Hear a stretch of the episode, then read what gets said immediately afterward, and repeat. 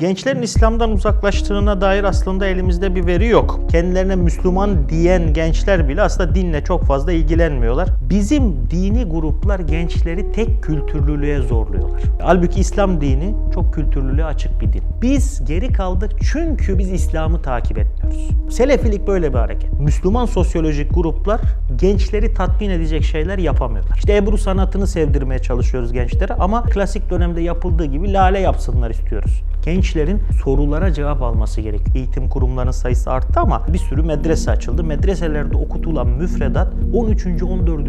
yüzyıldan kalma bir müfredat. İlahiyat mezunu birini alalım. Çok basit ateistlerin sorduğu 20 soruyu soralım. Kaçının cevabını verebilir? Ben size söyleyeyim çoğu veremez. Elbette bu dediğim şey benim İslam'la ilgili bir şey değil. Daha çok duygusal sebepler oraya doğru itiyor.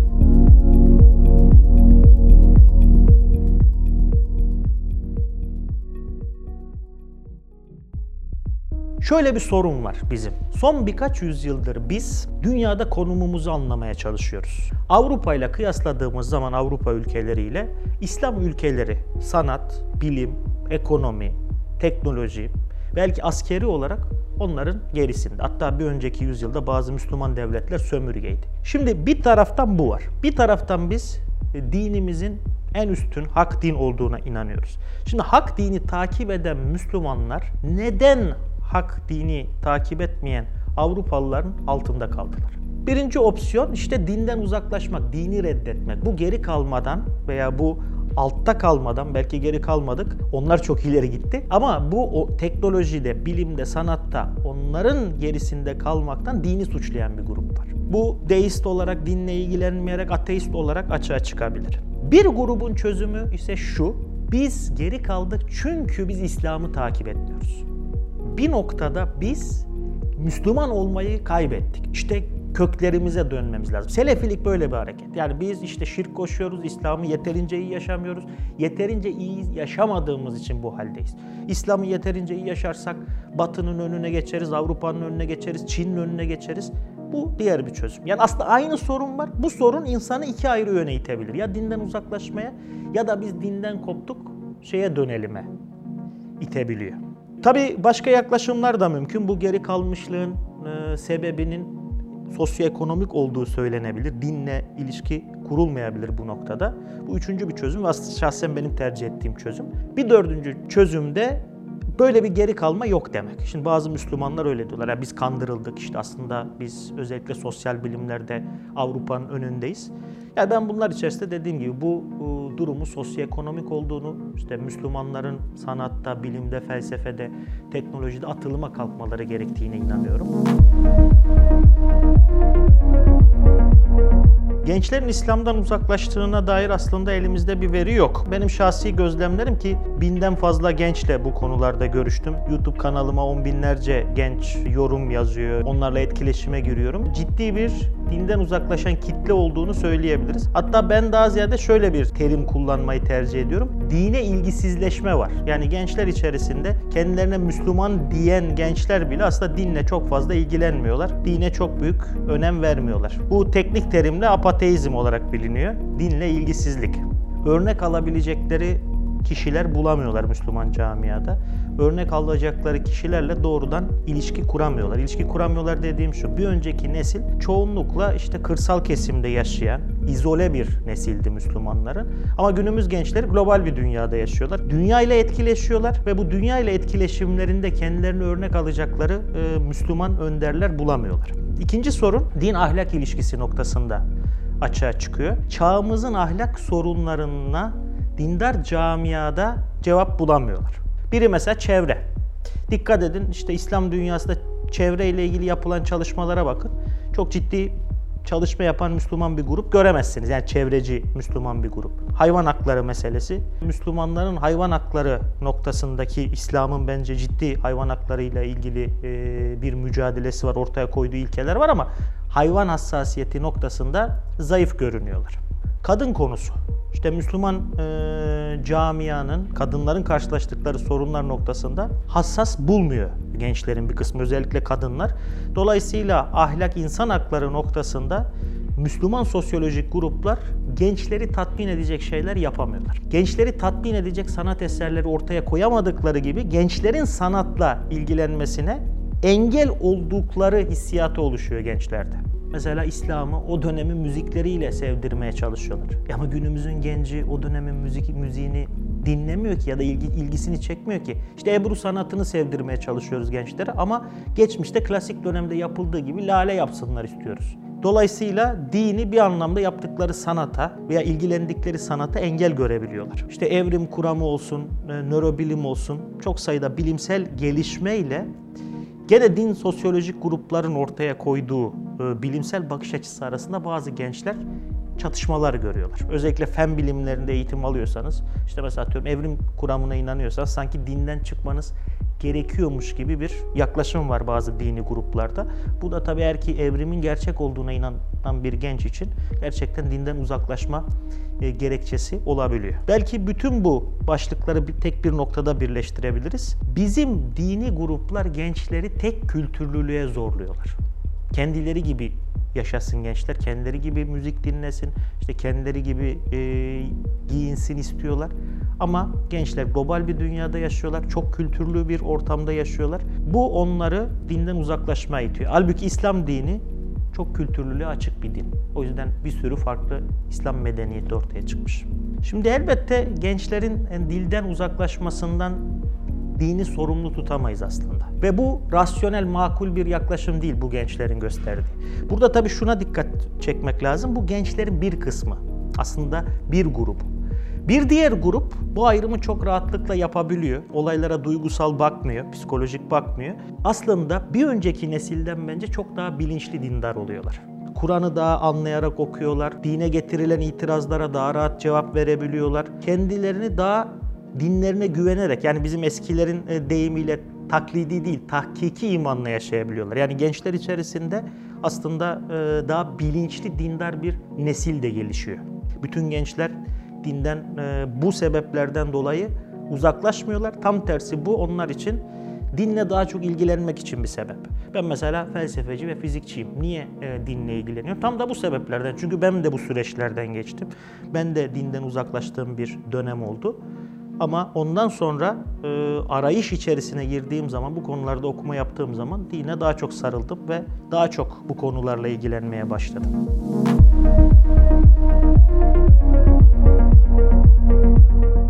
Şimdi nicelik değil nitelik önemli. Elbette ki gençlerle ilgilenen Müslümanların sayısı arttı. Dediğiniz gibi vakıfların, eğitim kurumlarının sayısı arttı ama nitelik noktasında önemli bir sorun var. En önemli sorun da kendini güncellemede. Mesela bir sürü medrese açıldı. Medreselerde okutulan müfredat 13. 14. yüzyıldan kalma bir müfredat. Anlatmaya çalıştığınızda genç günümüzde nasıl bağlantı kuracak? Çağdaş felsefe, çağdaş bilim gibi ilerlemeleri müfredatın içerisine yedirmeleri lazım. Dini bunlardan izole biçimde anlatamazsınız. Günümüzde biz kelam tarihi anlatıyoruz. İmam hatiplerde de kelam tarihi anlatılıyor, ilahiyatta da kelam tarihi anlatılıyor. Tarih değil, gençlerin sorulara cevap alması gerekiyor. Yani ilahiyattan bitiren, ilahiyat mezunu birini alalım. Çok basit ateistlerin sorduğu 20 soruyu soralım internet ateistlerinin. Kaçının cevabını verebilir? Ben size söyleyeyim çoğu veremez. Medrese mezunu çoğu veremez. İmam hatip zaten veremez. E bu nasıl? Yani bu adam ilahiyat mezunu.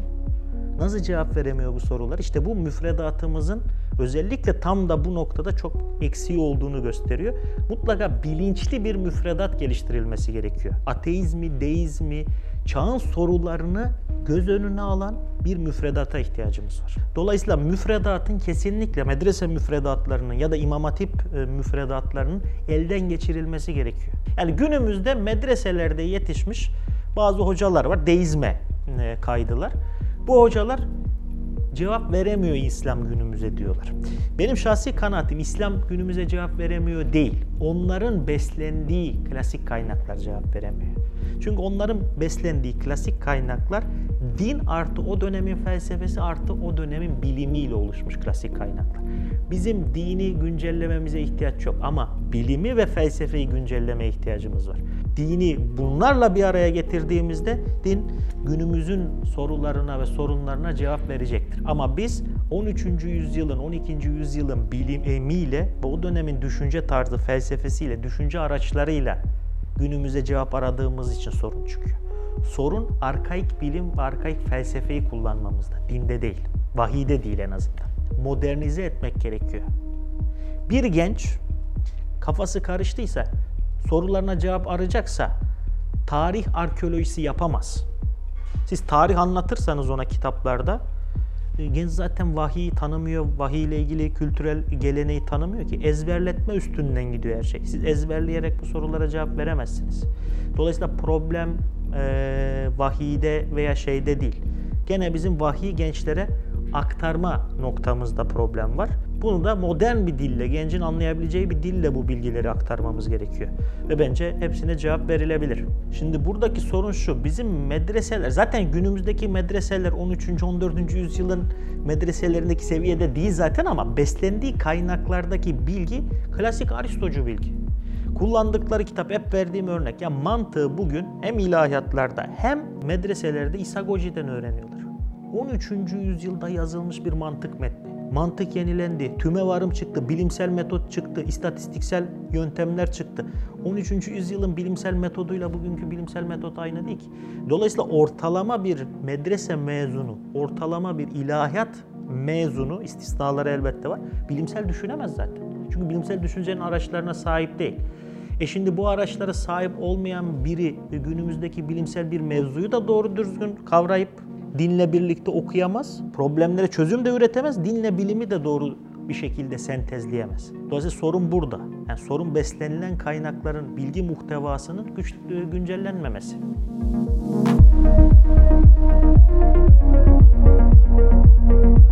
Geçmişte gettolaşmayı tutabiliyorduk. Yani kişiyi, genci grup içerisinde tutabiliyorduk. Dolayısıyla istediğimiz eğitimi gence veriyorduk.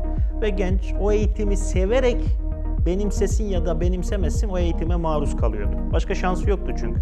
Genç mesela şöyle oturup karar vermiyordu. Yani ben Müslüman olayım işte Müslüman olacaksam da Hanefi mezhebine gireyim. Ya zaten baban Hanefi ise Hanefi olacaksın.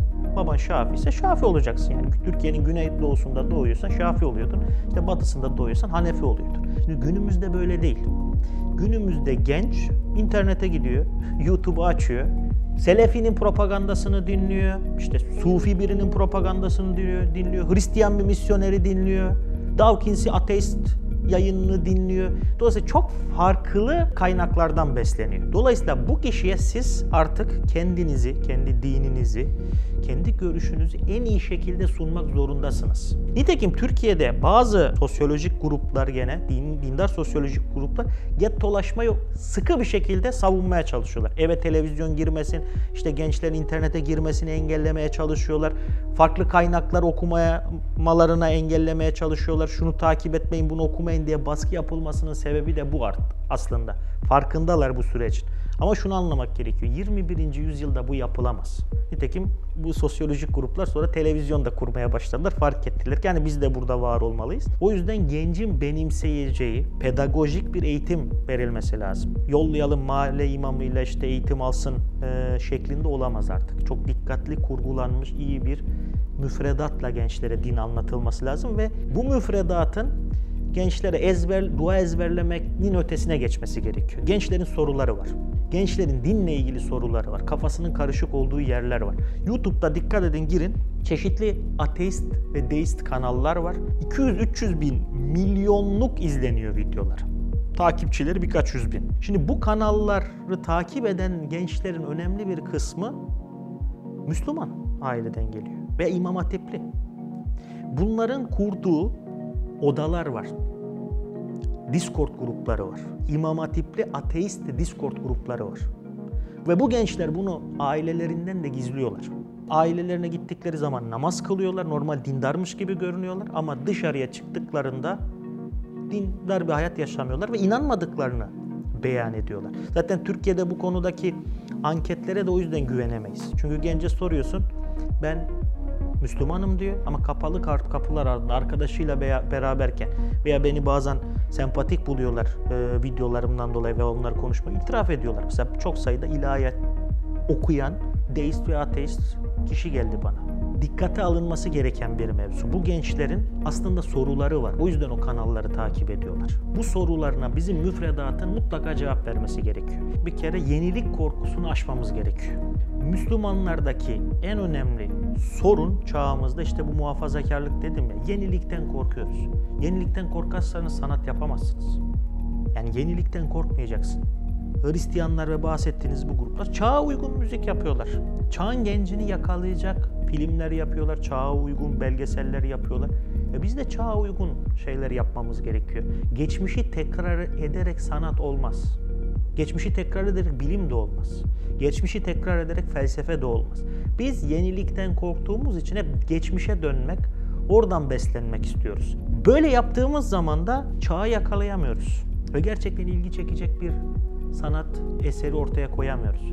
Dede Efendi evet bir şaheser ama günümüzdeki bir gencin duygularına ne kadar tercüman olabiliyor? Olamıyorsa biz onu Dede Efendi dinlemeye zorlamayacağız. Biz o gencin duygularına hitap edecek yeni bir eser fonlamaya ortaya koymaya çalışacağız. Yenilikten korkmayacağız. Yani Müslümanların yeniliğe aç olması lazım. Bizim bence en önemli sorunumuz yenilikten korkmamız. İşte dinden çıkar mıyım, eleştirilir miyim, bir şey mi olur? En iyisi ben sağlam oynayayım ve geçmişe döneyim, geçmişten besleneyim diyoruz. Ama bu doğru ve iyi bir strateji değil. Bence üç tane ilginç kavram var bizim karşımızda. Bir ateistler var. Tanrı'yı inkar ediyorlar. Tanrı'ya da inanmıyorlar. Dolayısıyla otomatikman dine de inanmıyorlar. Bunlar Türkiye'deki dine mesafe koyan gençlerin en küçük grubu bence. Sonra deistler var. Deistler Tanrı'ya inanıyorlar, Allah'a inanıyorlar ama dini reddediyorlar. Ahirete de inanabilirler. Allah'ın bizi devamlı gözlediğine de inanabilirler. İlişki içerisinde olduğumuza da inanabilirler. Bir kısmı dua bile edebilir Allah'a. Bu deistler gerçek manada dinsiz ama Tanrı'yla yani bir çeşit spiritüel yönü olan insanlar diyebiliriz. Bunlar daha büyük ateistlerden gençler içerisinde. Bir üçüncü grup var apateistler. Apateist Tanrı'yla ve dinle ilgilenmeyen, Bence en büyük grup bunlar. Ve bunların bir kısmı sorulduğu zaman ben Müslümanım diyor zaten. Yani ben Müslümanım kendini o çerçevede görüyor. Ama din hayatında bir rol oynamıyor. Yani bir kararı verirken din bu konuda ne der bakmıyor. Dine tamamen ilgisizlik. Yani dünya merkezli dinin çok aşırı sistemlerinde, e, düşüncelerinde rol oynamadığı insanlar. Bence büyük olan kesim bu apateistler. Ve benim şahsi kanaatim bunlar gençlerde de değil, üst nesillerde de karşımıza çıkıyor. Yani kendine dindar diyor, bazen ibadet de ediyor ama bakıyorsunuz hayatında rol oynamıyor. Özellikle işte ahlaki kararlarında rol oynamıyor. E gençler ibadeti de diğer şeyleri de dışlıyorlar. Yani kimliklerinin bir parçası olarak görmüyor bazı gençler. Ha bunlar toplam genç nüfusun ne kadarı bunun araştırılması gerekiyor. Ve burada veriler bizi yanıltacaktır. Çünkü gençlerin çoğu gizliyorlar. Özellikle apateistler en büyük olduğu için çok yanıltıcı olacak. Sorduğunuz zaman Müslümanım diyor ama hayatında dinin bir rolü yok.